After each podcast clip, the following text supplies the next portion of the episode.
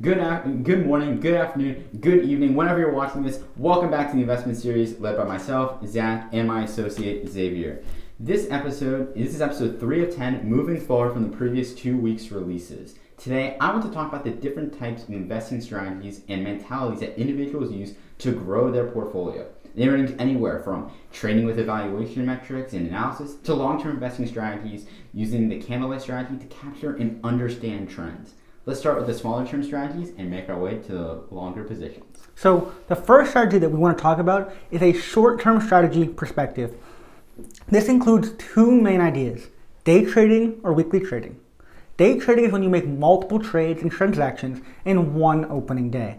This can include stocks such as Apple and Google to penny stocks and small cap equities. The next option is day-to-day trading where you buy and hold a stock for more of a, more than a couple days until you sell it. Usually the minimum is of a couple days and the maximum is about a month. These types of traders usually employ tactics such as, uh, such as looking at the intrinsic value, candlelight trends, external factor monitoring, or emotional investing. Intrinsic value, as we discussed last week, is about finding the true value of a company through quantitative and qualitative calculations. Candlelight figures are, are trend analysis tools. They show the highs and lows and profits and losses of the different companies. Usually the stocks don't go higher than three to five positive days without going down for an equivalent amount, usually one to four. This is to ensure that the stock prices divert back to a mean, a common principle understood by many. External factors monitoring is observing the common media and news of one business to understand trades, deals, mergers, acquisitions, and more. Looking at the profits and release of new products such as Apple's iPhone, or possibly insider trading from executive officials, which is illegal, by the way. And finally, we have investor emotional trading, which is based on the release of media and, and excuse me, and analyst reports influencing the larger groups of traders and investors looking for any small bit of information to help make their decision to sell or to buy. After the extremely short-term uh, short-term trading methodologies, there are individuals employing the same tactics over a couple of days, weeks, or at times months, depending on the economic status of their nation state. The second strategy, an other type of investor, is what investing stands for long term buy and hold strategies with a focus on growth in income stocks and funds for stability and returns.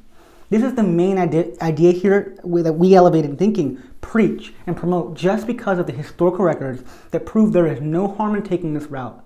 Maximize profits with limited loss through falls and fees. Those are two strategies that focus on the length of the investment. Uh, now, the two most common strategies that I want to discuss are technical and fundamental analysis. An old common Chinese proverb that I always refer to has so many implications. A picture is worth 10,000 words. This goes hand in hand with the other investment piece of advice. The greatest of all gifts is the power to estimate things at their true worth. On a typical trading day, shares with a total market value of hundreds of billions of dollars are traded on the New York Stock Exchange, the NASDAQ market, and various electronic crossing networks across the country. Including market for futures, options, and swaps, trillions of dollars of transactions take place each and every day. Professional investment analysts and counselors are involved in what has been called the biggest game in town. Wall Street's having a good year. New trainees from Harvard Business can routinely draw salaries of $200,000 per year. But what are we trying to emphasize is that with this support of how academics have analyzed these managers' investments results and have concluded they are not worth the money you pay for them. It then introduces the efficient market hypothesis, or EMH, and its practical implication. Stock investors can do no better than simply buying and holding an index fund that owns a portfolio consisting of all the stocks in the market. Now, let's get into the strategies that people like you and I can employ. The attempt to predict accurately the future course of stock prices and thus the appropriate time to buy or sell a stock must rank as one of the investor's most persistent endeavors. This search for the golden egg has spawned a variety of methods ranging from the scientific to the occult. There are people today who, fo- who forecast future stock prices by measuring sunspots, looking at the phases of the moon, or even measuring the vibrations along the San Andreas Fault. Most, however, opt for one of two methods technical or fundamental analysis. Technical analysis is essentially the making and interpreting of stock charts. They study the past, both the movements of common stock prices and the volume of trading, for a, for a clue to the direction of future change. They believe the market is only 10% logical and 90% physiological. They are the ones generally subscribing to the castle in the air theory that and view the investment game as one of anticipating how the other how the other players will behave. Fundamental analysts take the opposite task, believing that the market is 90% logical and 10% physiological. Caring little about the particular pattern of past price movements, fundamentalists arrive at an estimate of a security's intrinsic value or firm foundation of value. They believe that eventually the market will, will reflect the security's real worth. Perhaps 90% of Wall Street security analysts will consider them fundamentalists. Many would argue that the chartists lack dignity and professionalism. Now, after covering long, short term, let's shift towards the long term. We want to, I want to discuss my current portfolio makeup of investment products and some products that I consider to be especially useful for long term planning and retirement. A popular investment choice for retirement portfolios is having the S&P 500 because it's a low cost mutual fund uh, or exchange traded fund that is broadly diversified, a benchmark index that is used by investors and traders to determine the pulse of the stock market. The S&P 500 consists of top 500 public companies based on market capitalism, capitalization, excuse me. The S&P 500 is an excellent asset and has a great track record in the past 50 years, says Scott Pshirtz, a managing director of Rebalance, an investment firm. It's a great place to start whether you have $500 or $100,000. Here are four S&P 500 index funds to consider adding to a portfolio.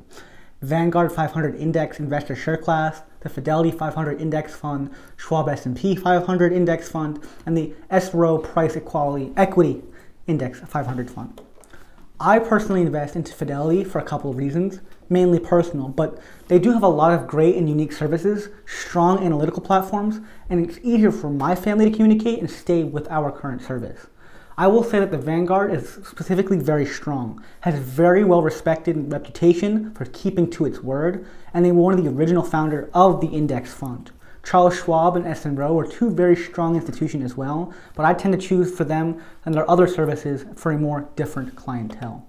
Now, uh, as we bring this session towards the end, I'd like to make a couple of quick announcements. The first, that we'll soon be holding a question and answer period for our next podcast. You're interested in participating, contributing, or engaging in discussions that we hold, stay tuned on social media and website for all new updates. And note that these podcasts will be released every couple of days alongside discussion and debate events addressing topics in our area of focus. As always, please hit us up. Please hit us up on our different platforms if you have any additional questions about the information that we've discussed here. And other than that, that's all we have for our short version of episode three. Remember, folks, stay true to yourself. It's in your hands. Stay safe, stay active, and stay tuned for more upcoming episodes. Elevated Thinking signing off.